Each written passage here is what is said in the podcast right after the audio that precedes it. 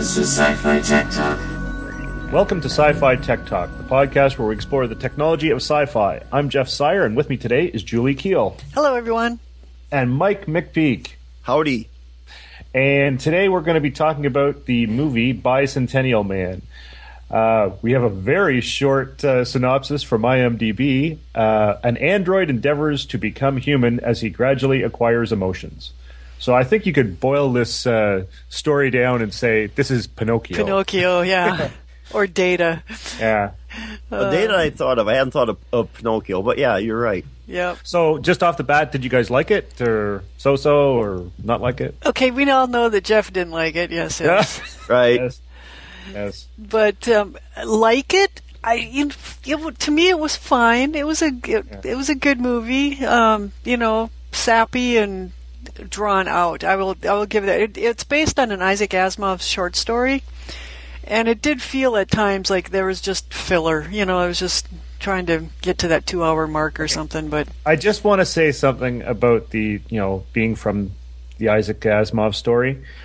I thought that okay, if you you draw inspiration from the story, I thought the biggest betrayal of the whole thing was the last scene where she says to the robot, "Can you just unplug me?" and she goes around and turns off the life support system. Okay, the whole thing is based on the three rules of robotics. That's the one thing that the android couldn't do was caused by their own action, the death of a human. yeah, Like I thought when I saw that, I'm like, Christopher Columbus, like the director and the people who wrote this, like either they just kind of, oh, okay, you wrote this nice little book there, but uh, we're going to do our own thing.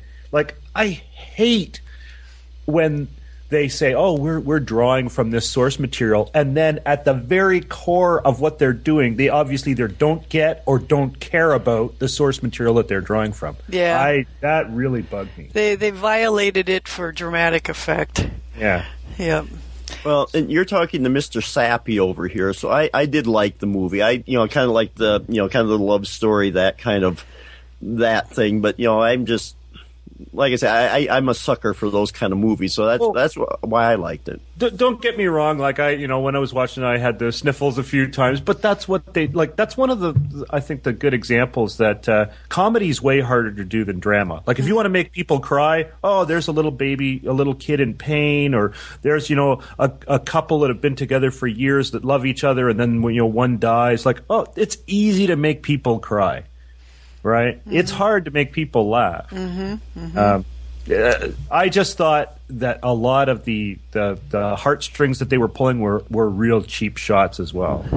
Uh, now, again, like I, I, I, I know over the course of our discussion, I'm going to sound probably rougher on this than I mean to, because I don't think it was like the worst. It was definitely not the worst thing I've ever seen, but I think there were there were major problems with this, uh, not just as a as a sci-fi property and, and understanding like where we're where the human race is going with regards to the technology that they're talking about.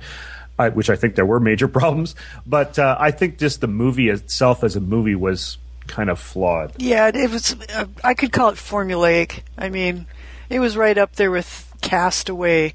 It's like, okay, we know how this is going to end, you know, and you know that early on. But you know, it wasn't. It was done in 1999. And the first thing that, that hit me was, oh my God, look at all these familiar faces. So I'm I'm sitting there, you know, I don't know the actors' names, but the guy from Jurassic Park is, you know, Sam major. Neill. Yeah, and then um, Milton from Office Space is in here as well. That one was like, oh my god, oh my god, oh my god. I had to look that one up. So uh, Um, and did you recognize that uh, Embeth? Uh, I'm going to murder her name, but uh, Davidtz. Uh, she was from uh, Europa Report. She played um, uh, Portia in Little Miss Amanda Martin. okay, that seems that's oh, I interesting. did not put that together. I didn't Why- either, but it does. It, I had a feeling the face was familiar. Well, I Okay, didn't I'll, I I'll elevate this movie just a little bit higher, just because I like the Europa Report so much. I thought that would help, and I didn't notice it until I was poking around in the, the trivia like I always do, and I came across it and I went, "Oh yeah, yeah." Now I remember. So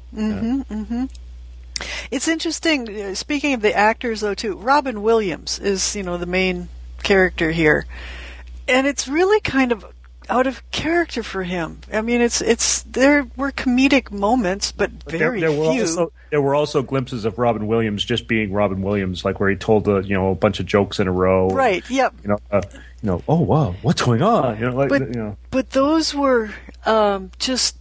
I mean, like thirty seconds out of the whole movie. Were, that's true, Yeah. yeah. I mean, you you had this huge star with huge talents, and this I- movie did not take advantage of it. And honestly, I'm tr- I'm trying to think why he would have agreed to do it because I don't just- know. Yeah, Yeah. Well, I, I read uh, one of the reviews because Robin Williams won a Razzie Award for his performance in this, and I read. I think it was from Gene uh, or Roger Ebert, and he said the first half of the.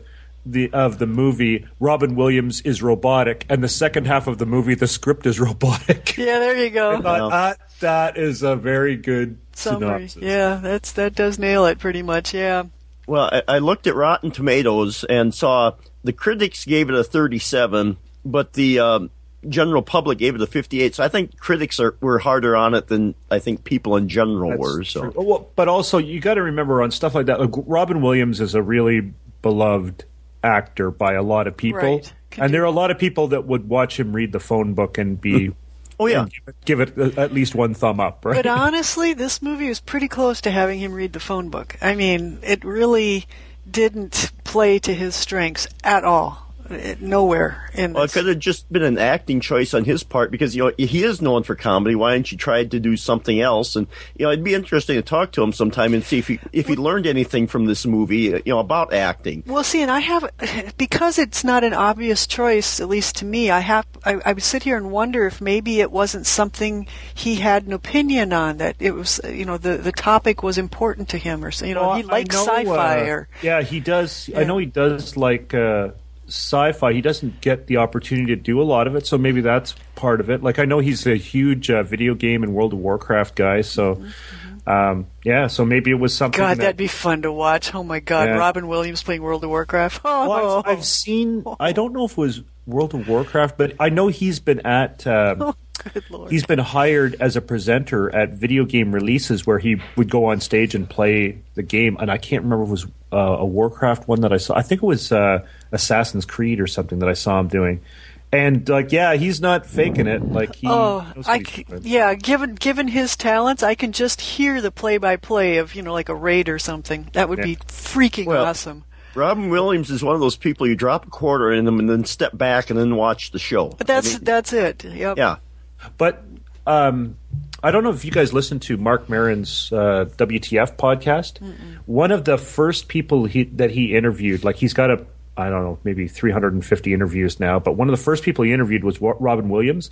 And if you get a chance, go back and listen to that because it, it, I've never, because it's Robin Williams talking to an old friend, and he's not the Robin Williams that you know. He's just low key and just you know because he he talks because Robin Williams uh, uh, had a lot of early in his career he had a lot of uh, criticism for stealing other people's jokes, and they talk about that, and he's just yeah, well that's just kind of the, what I do. I just watch people and absorb things, and yes, some of that you know comes out like, but he's ves- he's so low key, and it's none of the you know crazy manic. Robin Williams that you're familiar with. It it's a really good interview. Uh, but yeah, so if you're if you're a Robin Williams fan, it's definitely worth uh, looking that uh, looking that up. Yep. But we should probably move on to some of the tech that uh, uh, now now that we've we've assassinated the movie uh, on acting and everything. Uh, so at its core, this movie is about uh, artificial intelligence uh, that's in a in a, a robot, and somehow this robot is created unique from the others in its series. He's never able to find another robot that's quite like him. Did you guys get the impression that that whatever happened to him was a result of the whole jumping out the window thing right at the start? That's what that's the conclusion I kind of came to because you know he did come in kind of dazed and confused. I just figured, you know, it could have just uh, one of those random quirks that just made something Yeah. click inside his positronic brain. I don't think the movie really. The movie just kind of leaves it open. I don't think they even really kind of uh, push you towards that conclusion. But I think that's one of the things that they present as like, well, you know, Possibly. the- Yeah, it they- could have been a, what happened. They describe it as an anomaly, you know, in parts of it, as if it was a manufacturing defect or something, though. Too. So See- it it doesn't sound like they really have a conclusion themselves as to that comes to one of the things that I think like, on the tech side is one of or probably the biggest flaw in this movie is that they view it as a glitch. And I think if this happened in real life like people would be clamoring hand over like there would be a, an unbelievable rush to get a, a, essentially artificial people to, to replicate him and, and to do this. And and but uh, but in this he's faced with all of this negativity and nobody wants that and oh no you're you're just a piece of property like I think if you actually created an artificial person like that who had emotions and and and oh. you could oh. see it I think people would just go uh, I don't know I yeah. wouldn't want to be the company manufacturing it because once you introduce the human element into something like that, humans are unpredictable. That we are, we uh, we can be murderers, we can be you know violent people. Yeah, I'm yeah. just afraid that you know a company, if they were to manufacture something like this, the liability lawsuits that would ensue because oh this robot servant went nuts and beat my kids or something like that. But just but think about the racism presented in this. He's not like that. He's no. he's just no. kind of self-aware. But think of our ability to be racist I mean, how much diff- how much of that would be magnified on a manufactured, you know, device? A, a, and it's interesting too that through the course of the movie they refer to him as a robot, and then later as an android, and finally, finally as a human. Um, so the, I just, I just think it was change. it was very unrealistic that over the course of his 200 years, there's essentially four people that he comes in contact with that respect him for for the unique individual that he is. And I think like there's yes. no way. I think yes. I, am not saying unless that, unless that they were actually hiding would embrace him. him. with open arms. But I, I, I think there is a, a, huge chunk of society that would be clamoring to yep. uh, to except that at the piece of his time. You know? Well, you you could play it out this way, and the movie doesn't really. The movie is trying to keep the the circle, you know, the budget down. so, um, but at the very beginning when they when they first bring them back to the the manufacturer and they're like, oh no, we want to take them apart and figure out you know why it's broken. Um, at that point, you just might take it home and hide it, you know, to protect it. Um, so, I think there's like we as human beings we anthropomorphize everything. Mm-hmm. We an- anthropomorphize our pets. Like even those, I, I, think I know I know I've mentioned it before. The people who uh, who have uh, Roombas, those vacuum cleaners that just like they're little, you know, remote control, not even remote control, but little autonomous vacuum cleaners. People like draw faces on them to anthropomorphize those things. So if you could actually get something that not only you were anthropomorphizing, but actually had those attributes that you were attributing to it. Oh man! Again, not everybody, but there's a big chunk of the public that would be clamoring yeah. for something no, and and there would if you could recreate it, there would be a huge demand, I would think too. Yeah. But it, it's at some point though too, the the the, the thing was manufactured to begin with to be essentially a servant, and once it becomes human, um, it can't be a servant anymore. It has to be a human. So slavery is not allowed, at least by law, most places that I know of. I, so. I, and I didn't understand Sam Neill's point of view. Well, well, now you have to leave. Well, well, no, no. now now you're an employee yeah, no, that that was that was a weird scene in here. I don't think they handled that well. I mean, as far as as um, there's nothing wrong with the scene itself, but the whole idea that as soon as the the android is granted his freedom, that he he he no longer has to be with. The, I mean, I'll make the parallel to slavery. Even the slaves, after they were freed, many of them chose to stay on the slave owners' plantations because a it was the only thing they knew. Yes. You know, and they did actually you know, I won't say enjoy it, but it, you know, it, it was uh, comfortable enough for them to not want to venture think, out into the wide world. I think that falls into the realm, like not that oh, you know, I was experiencing such wonderful treatment under my slaveholder. Yeah, no, you know, it, it's that. Uh, you know, okay, it's the, the devil, the devil you know, you know yeah. versus the devil you don't like. Well, okay, well, I'm not, you know, it looks like we're not going to be beaten on a regular basis, and they're going to pay us now, and uh, and not every well, slave owner was horrid either. That's you know? yeah, that's true. So. And so, like, if you change that relationship, and and also, like, I've heard, um, I've heard stories about like if you keep an animal in captivity for long enough that when you release it to the wild, like it, it's just like it doesn't know what to do. know. you know, No, and, no, no, and- yeah. And like at our core, like, hey, we are we are animals as well, Yeah. right? And, uh, and and if you spent your whole life essentially in slavery,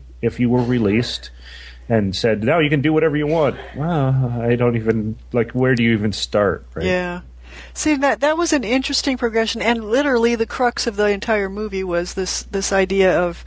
Uh, it was kind of the turning point there when when the freedom thing hit because it's like where did that come from and and Yeah. um, why why does it matter? I I mean, Well, that part of it, I f- like, and, and again, this isn't the only movie that you see that kind of attitude in, Yep. but that's incredibly arrogant. yeah, The the whole idea that well, you know, you would obviously want to be human.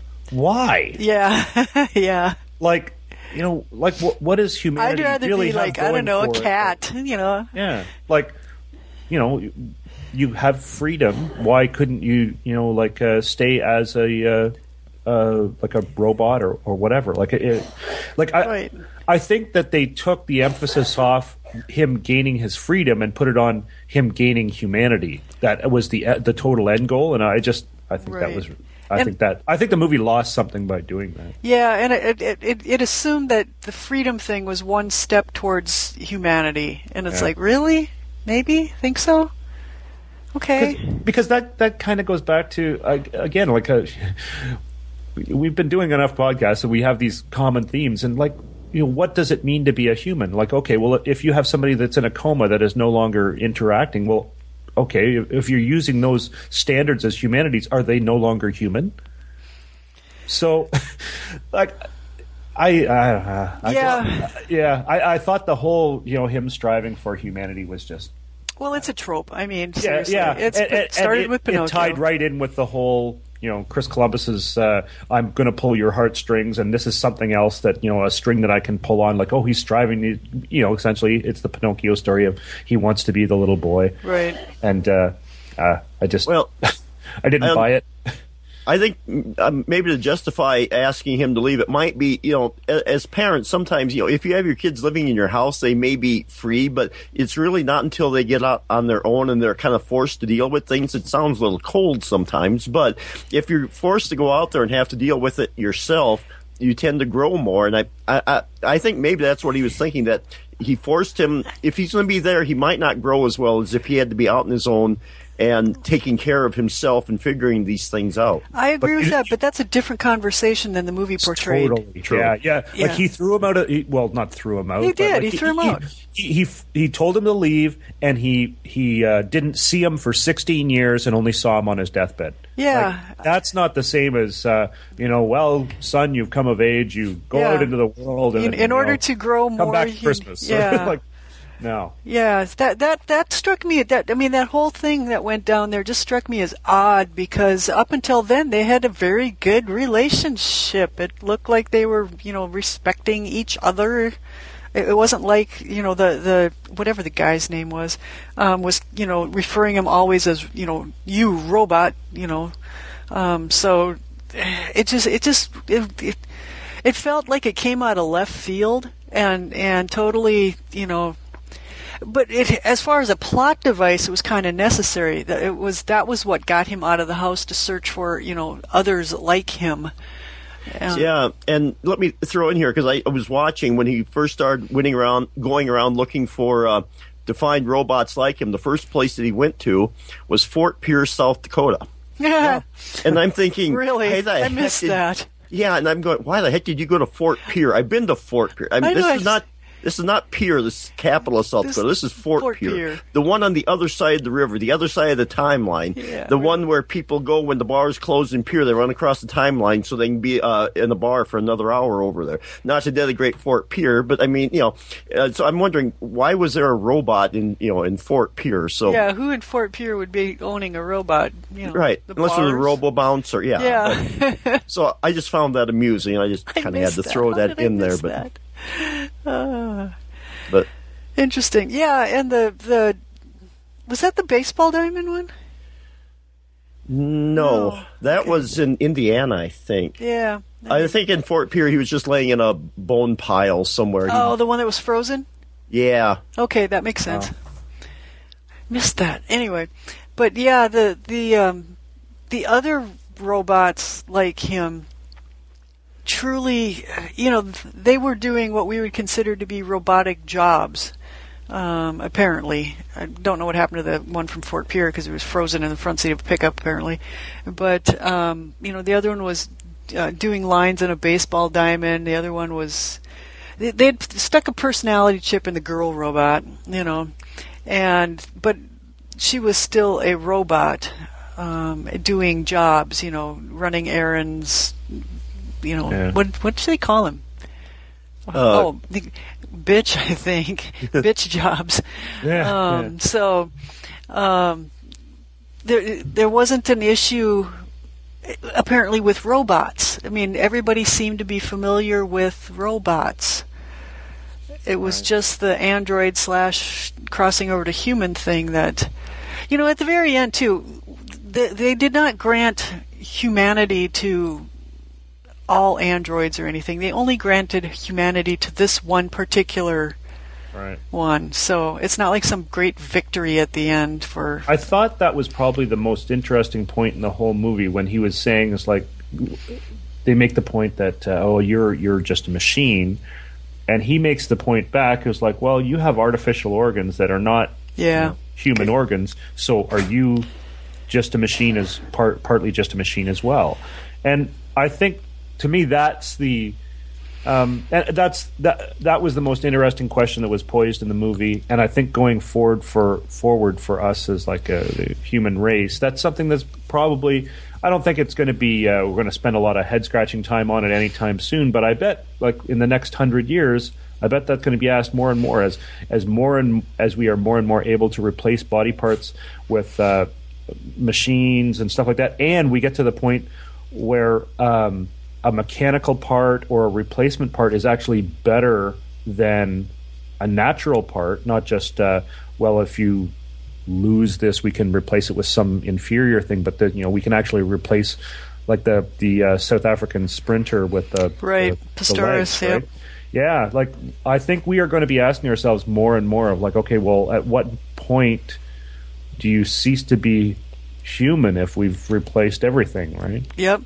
Yep. I, I think that is the ongoing issue. And, and to some extent, this movie just kind of plays into that, uh, call it a debate, discussion, whatever, Yeah. you know, mindset.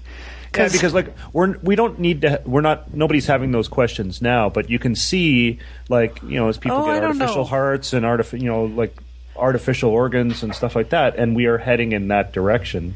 Yeah. And I, I I'm sure that those questions will come up at some point. I think I think there are people out there right now wrestling with those questions full time. To be honest, I mean everything from sports, you know what what what crosses the line, you know, with performance Yeah. enhancing drugs to performance enhancing, you know, implants. For you know wh- where that line is gray, really kind of gray.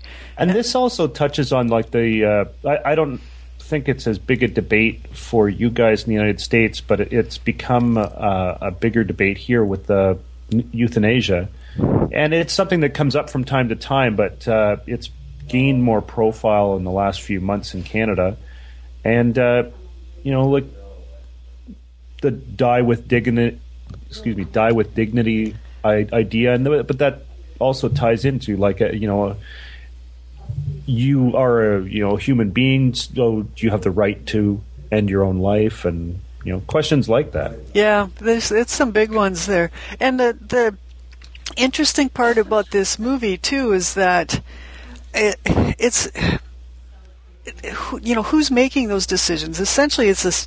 Should we call him a mad scientist in the basement? Um, that's making. A, I mean, this is not the big corporation. The big corporation kicked out the robot to begin with. The the the person who who transformed that into you know, according to the movie, a human, um, was essentially the unemployed mad scientist in the basement. So, what you gonna See, do? I, I would I would say you could argue that uh, that Andrew should have been charged, like if if euthanasia was still against the law, that he should have been charged as as soon as they declared him human. He should have been charged with you with uh, with murder because he he was immortal. He was in no danger of dying, and he through his own actions put a cap on his life and put himself in a situation where his body was decaying and going to die. But that's almost a catch 22 because they wouldn't declare him human until he was capable of dying. So the Yeah. only way he could do it would be to become a human. Yep. Well, yeah. Yeah. Yeah, that's a that's probably a more interesting question than anything they posed in the movie. Yeah. yep. Uh, I, I did appreciate the depiction of the the judge or whoever it was, um, recognizing the gravity of the the um, the precedent that was going to be set. I mean, you you don't just sit there and go, okay, I heard all the arguments, fine. Here's here's my opinion. Go, you know. Um, it was like, okay, we got to do this carefully because it's kind of dicey. Um, so that was to me that was uh, uh, you know of all that whole debate in the Senate or whatever it was, it was like, okay, thank you know, at least they recognized and they were presenting it in the movie as even then not being something simple to deal with. Well, you know, and the thing I was thinking of when I was watching this movie, um, to me, um, it was kind of a way of examining, you know, people who aren't quite like us. Uh, um, I think I mentioned here before that my oldest son's autistic, and I was looking at him and I'm thinking, you know, I, you know, kind of familiar with you know autistic people or something like that. And at times he did act that way. He it was kind of he didn't quite get the joke. He didn't uh, you know it was kind of socially you know awkward. Um, didn't you know always handle himself or didn't always know how to handle himself. And so when I looked at that, I kind of thought of looked at that as you know it's just another you know that was a different way of examining you know like I say autistic people or maybe people who aren't quite the same as the rest of us. And, nobody's running around saying that your son's not a human being, Right. right? No. Yeah, just No, but- because he doesn't fit into that particular mold. No, but once upon a time, because of you know, uh, their because they learned differently, they were treated. You know, not I'm not saying that they weren't treated as human beings, but they were you know maybe labeled as uh, you know maybe mentally retarded or you know or something like that. And th- I think they finally come to figure out that if you you know these people just learn differently, and if when they learn at the way that they're capable of, there's nothing wrong with them. Um, it's just that you know th- uh, they were labeled differently, and you know this is kind of the same thing. Just because you know he doesn't have flesh and blood like uh, we do, does that make him different or not? See, I think autism is one of those things that, uh, like, uh, we, uh, I mentioned before about the whole arrogance of like, well, everybody would want to be human, that sort of thing. Everybody would want to be the norm, uh, that everybody would strive for that. But I've seen, uh, I saw that TED talk that Temple Grandin does. Uh, that uh, Right. she's the autistic uh, animal behaviorist, and she makes no bones about the fact that no, like you people, you quote unquote normal people, owe a debt to people who are autistic because it wasn't for people like me, you people would still be sitting around fires in caves because it's the, the the people that have that Asperger's or autistic spark that like you know I don't I want something else right Well, what she always said was that because she felt like she had more in common with the cows than she did with people because of the noise and the sensitivity. Yeah, because she's, I think uh, her claim to fame is she's designed about 50% of the cat, cattle handling facilities in this country. And Right. she would just walk down the chute and she would, you know, th- things that we would ignore, like the sound of a, uh, a flapping flag or something clanging against each other would drive her nuts, and she goes, "It drives cattle nuts too." yeah slippery flooring it was one Yes. of the big thing too yeah to install no slip flooring so the cattle wouldn't panic yeah like and I think that that's one of those things that like it can be looked at as as as uh, as a negative but man they're like in some ways it is a it is a a gift almost to be able to think outside of the the box that all the rest of us are in right Well, and bringing that back to the movie, that, there's some of that depicted um, in, this as well. Not enough, perhaps. It doesn't really make a point. I mean, uh, everything goes back to Trek, but Data uh, in Star Trek: uh, Next Generation always has uh, kind of a unique perspective, and especially unique skills Yeah. of being able to absorb large, you know, quantities of data in uh, short amounts of time. That uh, make him a valuable member of the team. Um, this particular movie, I'm not sure does a, a, great job of saying, you know, other than this this wood carving skill, uh, the, the art and drawing and a few other things that he picked up along the way.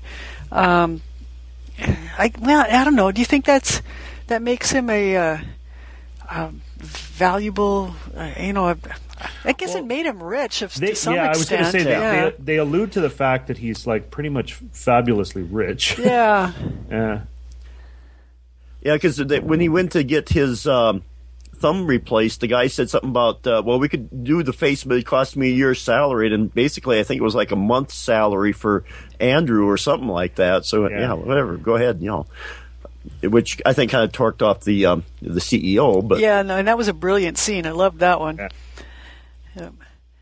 yeah. So you know, and that and that whole business too. That was actually the first sign that there was something unique about this particular robot was when he carved that horse out of I mean seriously yeah. he he broke the horse the the glass horse which couldn't be replaced, and all he had was books and a piece of wood. And the next thing you know, by morning, back to the whole android or robot, you know, absorbing information rapidly and in massive quantities, um, had produced a miniature, you know, Bronco. um, hello, um, you know, to, to in exquisite detail apparently.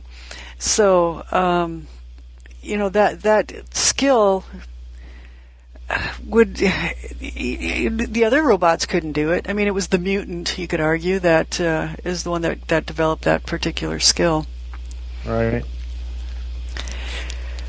I think the I think the interesting part of that was he asked how you carved it, and he said he started talking about the process he used, and he said, "Well, you just remove wood until you see." the shape in there yeah because well, he, he didn't he didn't make a copy of the thing that she'd lost it it, he made a he made a horse, but it was a different in a different pose and everything. And I think that was the the important yeah, and take the, away there that he was he had he was essentially he was an artist. Well, he or he uh, read that in a book because that's no, it wasn't that though. He he uh, because the way that he can constructed it was was the same way that you would hear like a sculptor sculptor talk about removing yep. the uh, the the stone or I the material Michelangelo to, to draw it out, that, yeah. right? yep. that the shape was in there and he just had to draw it out. Yep. That's different from like you could you could look at uh, if he had replicated her little horse in exact detail just in wood. Well, that's not really art. Right. right. That, that, no, that's, that's no different printer. than what a machine does. Yeah, right. a 3D printer or anything like that. The 3D printer isn't an artist. The 3D printer is just copying yep. this pattern. Oh, and the but wife made that argument. Different. I'm sorry. The wife was making that argument. Yeah.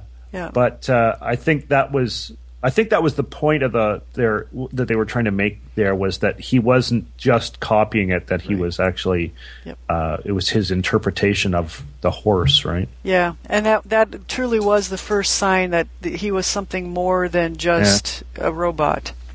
Did you guys find it at all creepy that uh, he essentially uh, got married to the granddaughter of uh, of the girl he first liked? Yeah, that was a little creepy. Yeah, yeah I, I was getting this whole kind of uh, yeah. Uh, Woody Allen uh, sort of vibe yeah. there. oh, thanks for ruining the moment for yeah, me. Yeah, no problem. Yeah, sure. That's the that's kind of the old time traveler paradox too, you know.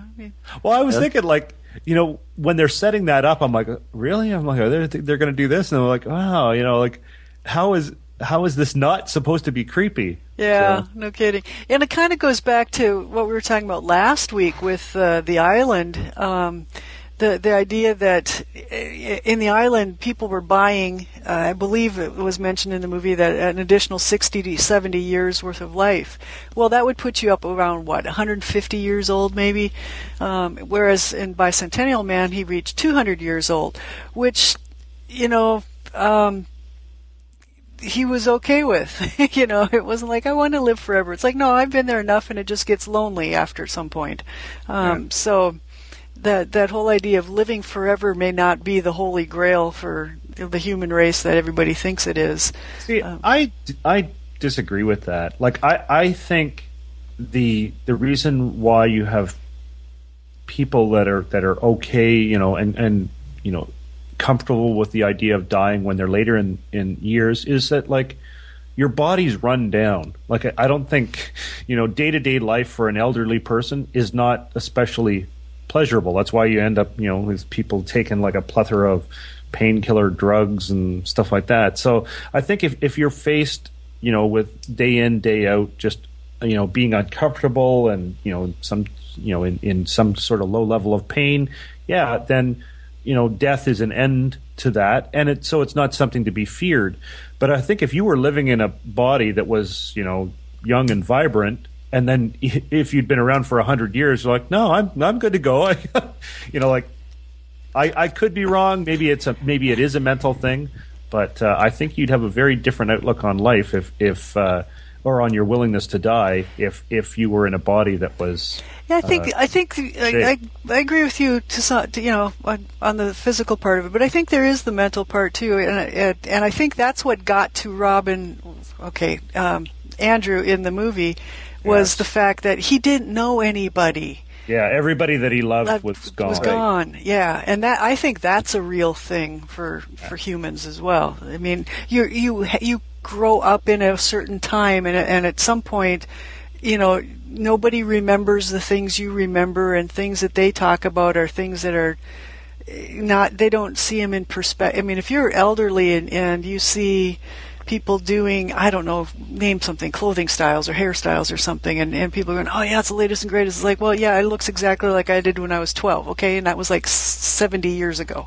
Um, so, you know, I, I, just you wind up being a, a misfit, uh, essentially an outcast among you know in society among friends and peers and other humans. So it gets it, it, I think the awkwardness yeah. of that could be isolating. It's like when you when you see somebody who's gotten divorced or whatever, and they're in their maybe late forties, and they date somebody who's in their early twenties. Like, what do you even talk about? Yeah, like, yeah.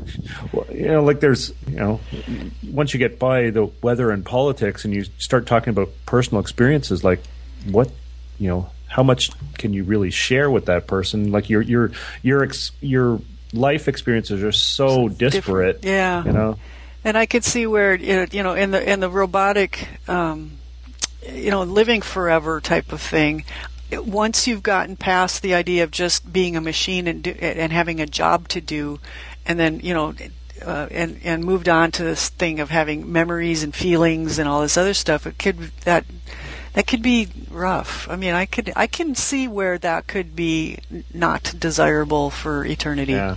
I mean, if you go on that, yeah, the emotional roller coaster of forming relationships and dying, and you know, goes back to over. the Forever War that we read ages ago. Yeah. You know, that's the same thing there. People are like, you know, I have no connection with you people anymore. I don't even recognize this society that uh, I'm supposedly protecting. You know, just please send me away with other people that are like me that you know yeah. I can relate to, and so we can go somewhere and be weird on our own. Yeah, basically. So. Yeah. So I, I think part of the bicentennial man story uh, is the uniqueness of it can also equal isolation. Um, so, among a thousand other things, but it's interesting going back to the tech though too. I love the way that they um, put together his face. You know, they had that was a great scene where he's screaming ah, yeah, where they they took his. Uh, took his head apart basically.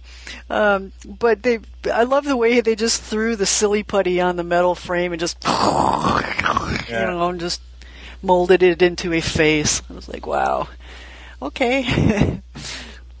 well, and he did make the point though that uh, you know uh, I think he was trying to get into the uncal- uncanny valley thing that he said to make a face look realistic, it has to have flaws, it has to have imperfections. If you were to sit there and basically just kind of stamp out the perfect face day after day on a machine, it would look weird. It would look unnatural. Uh, you know, because a real human has scars. They have pimples. They have you know worry lines. They have all this other kind of stuff that makes them unique. And uh, I think that was kind of a, a point that they were making about you know androids that you couldn't have them look perfect because they would look completely unnatural. That uh, the uncanny valley thing, though, that's I don't. Have we talked about that on the show before? No. Yeah, so. that. Uh, so if you're unfamiliar with that, it's the idea that um, if you look at um, this, kind of goes back to anthropomorphizing as well, but like the idea of uh, in art or particularly in in some sort of uh, 3D or uh, something like that, where you, you're showing uh, an artificial person uh, like Avatar, where you get to the point that uh, you're willing to suspend disbelief, but there is this valley between uh, where they look so close to being human that you can't distinguish them, and between that and like a cartoon, that there's this uncanny valley that actually freaks you out, that people find uncomfortable. Well, I think And, we did uh, kind of talk about it a little bit when we did the um, uh, the Ghost in the Shell uh, episode, Oh, and we I think yeah, yeah, I and we were you're right. talking about those uh, machines uh, from Boston Dynamics, and then the very next day, Google turned around and bought them. Um, and I got to looking here, you know, because you know, is Google going to be the one that maybe makes the uh, the um, you know the perfect or you know starts making uh, androids or the you know robots here? Because I went back and started looking from just from December and January they bought a facial recognition company, a uh, deep neural network com- uh, company, natural language, uh, humanoid robots, computer vision, robotic arms, robots, robotic wheels, God, robotic scaring the hell out of me. cameras. I know. uh, home automation, and then artificial intelligence was their last one, Deep Mind. Um, Shite. yeah, I mean, uh, we could be looking at the next Skynet here, which reminds me we should do Terminator sometime. But ah, good point. Yes. yeah, but I mean, you look at all the stuff that uh, you know Google has bought, and would they maybe be the first one to kind of make the uh, you know the home servant, the artificial intelligent? Uh, I, I can't use Android because then you confuse it with the phone. But I mean, you know, the first humanoid type robot. Actually, I think Honda is in the lead for that. at oh yeah, I forgot about at the moment. Yeah, and and at least publicly, and and much of what Honda has been doing, honestly, has been prepping uh, society for robots. They they have brought them out and about in friendly, non-threatening ways to do non-threatening things to get people used to having them around. To be honest, um, and I have no idea what state their um, research is currently at, or you know what the hell Google's up to. But um, yeah, there there is this thing about and and movies like Bicentennial Man are part of that process as well. Of you know, okay, if somebody plopped a robot next to you, um, you with absolutely no context, you might get freaked out. But at this point, we all know what a robot is. Um, you know, you plopped a plop a robot next to somebody in the 12th century, and you know the first thing they would say is the devil. Um, and and you know they would kill it with fire probably. Um, whereas now it's like okay, it's a robot, it's a machine made to look like a human to do menial tasks. Fine, I have menial tasks. Go, you know. Um, as as opposed to you know farther on beyond that, we we start talking about androids. And Japan's big on the robots because they don't you know the population there is aging and they don't have enough. Uh, uh, people to do certain jobs and they don't like immigrants and so you know the solution to their problem is to build you know robots to assist the elderly and they've come a come a long long ways in that process too so um you know we, we talked about that there was another movie we saw oh they're all blending together ah where there was a robot that Oh, a robot and Frank. that's the one thank Oh. you Yeah. yeah, that was there to basically serve that purpose, you know, to be an, a personal assistant. So, yeah, um, the the idea that robots need to be more, you know, friendly, human, if you want to call it, so that we can accept their presence next to us, um, is part of the process, I guess, that we've been going through for decades at this point. But I think part of it also is, though, I think we want to be creators. I mean, you know, we, you know, those of us who grew up in a, you know, Judeo-Christian and in other religions too, they always talk about the creator that made us. I think there's something inside us that we want to be the creator. We want to create life of some sort, you know, in our own image, uh, to create it and grow it and to, you know, direct uh, its evolution. Um, I think that's something inside all of us that uh, and this is some way of showing it, of, of, building a you know a person that looks like us that grows and we can control. Well, and that's right. probably part of the anthropomorphizing because that that tradition says that the highest um, thing ever created is human beings. So therefore, when human beings create human beings, oh my, what happens then? You know, it's like Inception.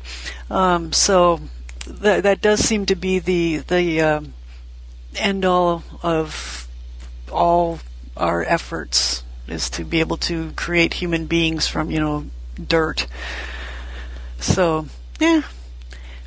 From dust to dust, ashes to ashes. Well, everything starts with minerals, you know. Sure. No, yeah. no, everything starts with Star Trek. That's true. Replicators. There you go. So yeah, it's uh it's an interesting, you know, piece of the equation, um, and Bicentennial Man picks up on a lot of those, you know, uh, tropes or themes or you know morals of the story or big issues that have to be wrestled with to, to get through this. Because we talk about uh, uh, with Close Encounters of the Third Kind, we talked about the the whole UFO thing. Um, there was a time, oh, 30, 40 years ago, where UFO sightings were, you know, like news. Um, and occasionally you, you'll hear one in the news today, but usually two days later they've found the meteor that struck, you know, the cornfield somewhere. So it the news is it, you know, a UFO is usually reported as fact, not as in oh my God, did you see that scary thing in the sky? And you know the wackos that were, you know, abducted and whatever. Well, I think. Uh, with, with regards to that, like the fact that now everybody has a cell phone that can take a picture, that has gone a long ways yep. to uh, you know reducing uh, people's Bigfoot sightings and UFOs and everything else. Yep, yep. So it seems like that was a thing that society had to go through in order to, you know, digest the the you know flying machines we've got going all over airspace now.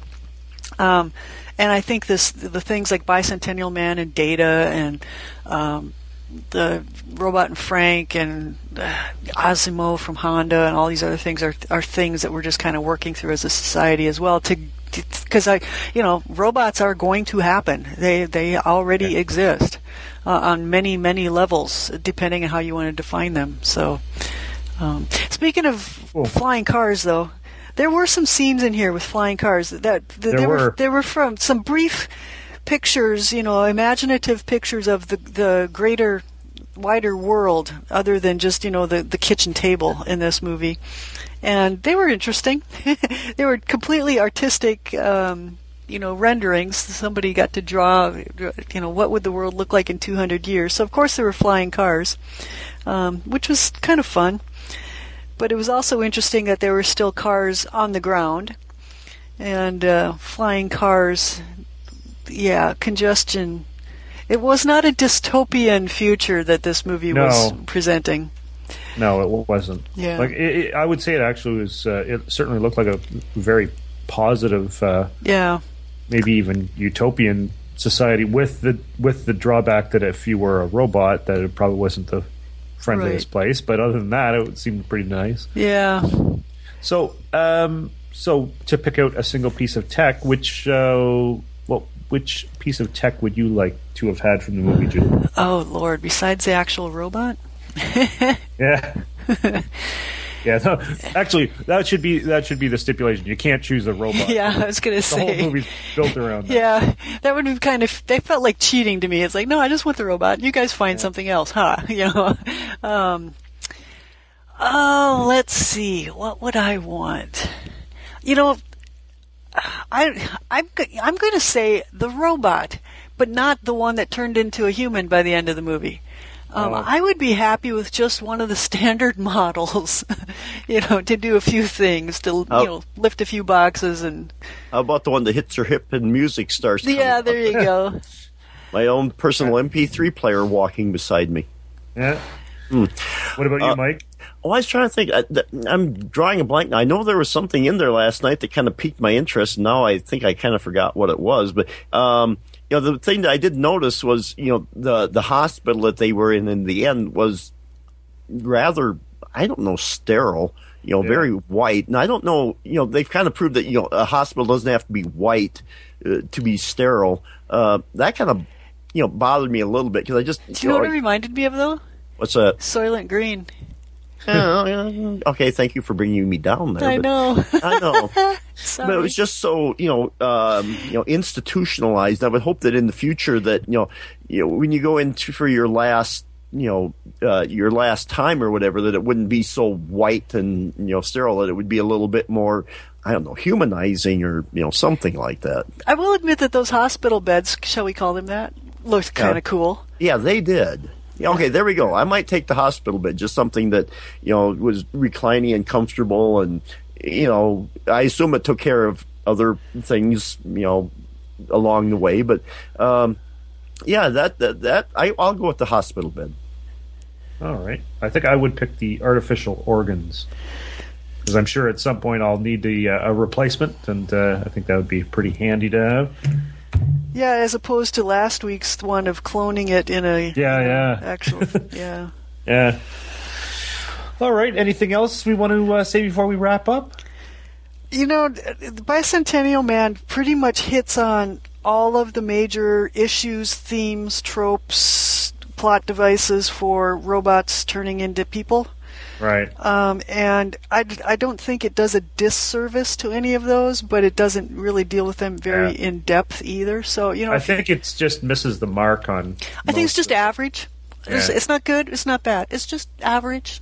Yeah, and you know, I, I guess what I liked was just uh, you know, kind of the process of watching him become a you know human. Um, you know, just dealing with things. You know, it yeah, maybe it wasn't the best movie, but it does give you a little food for thought if you just sit there and watch it. And You know something else though that this is a sci-fi movie that is targeted at non-sci-fi Sci-fiers. pe- Yes. people. That's a So, good point. Yes. Yep. That, and, That- and for somebody, for those people who aren't nerds, you know, um, the, Yeah. it's a really great introduction because it's very, I could say shallow on the. No, um, I think you could say shallow. Yeah, um, you know all all of the issues surrounding robotics and humanity and that kind of thing. I mean, it's a, it's like it's like robotics 101. You know, intro to the robotic conundrum. It's Excellent. kind of sci-fi light, and I like us for, to do one of the, uh, some of those once in a while because you know I've talked to a few people that said, "Oh, you know, sci-fi is just so dark and heavy," and it's nice to throw in these kind of you know not fluff pieces, but lightweight ones, so the, average person can kind of go, "Hey, you know, I I kind of like that." So All right. Well, that wraps up this episode of Sci-Fi Tech Talk. You can check us out at sci-fi-tech-talk.com, where there's all kinds of school, cool space junk available for purchase, or follow us on Twitter at Sci-Fi Tech Talk. If you have ideas or comments, please send them to sci-fi tech talk at gmail.com, and reviews on iTunes are always welcome. So, Julie, where can people find you? I can be found uh, on Twitter at Julie Kuehl, J U L I E K U E H L, and links to the other blogs, podcasts, and whatever else I've got going on can be found at about.me slash Julie Kuehl. And Mike, where can people find you?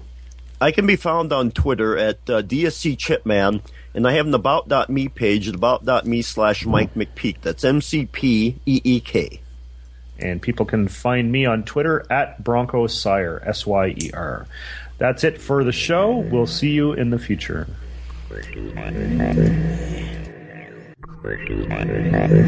It's the Sci-Fi Tech Talk.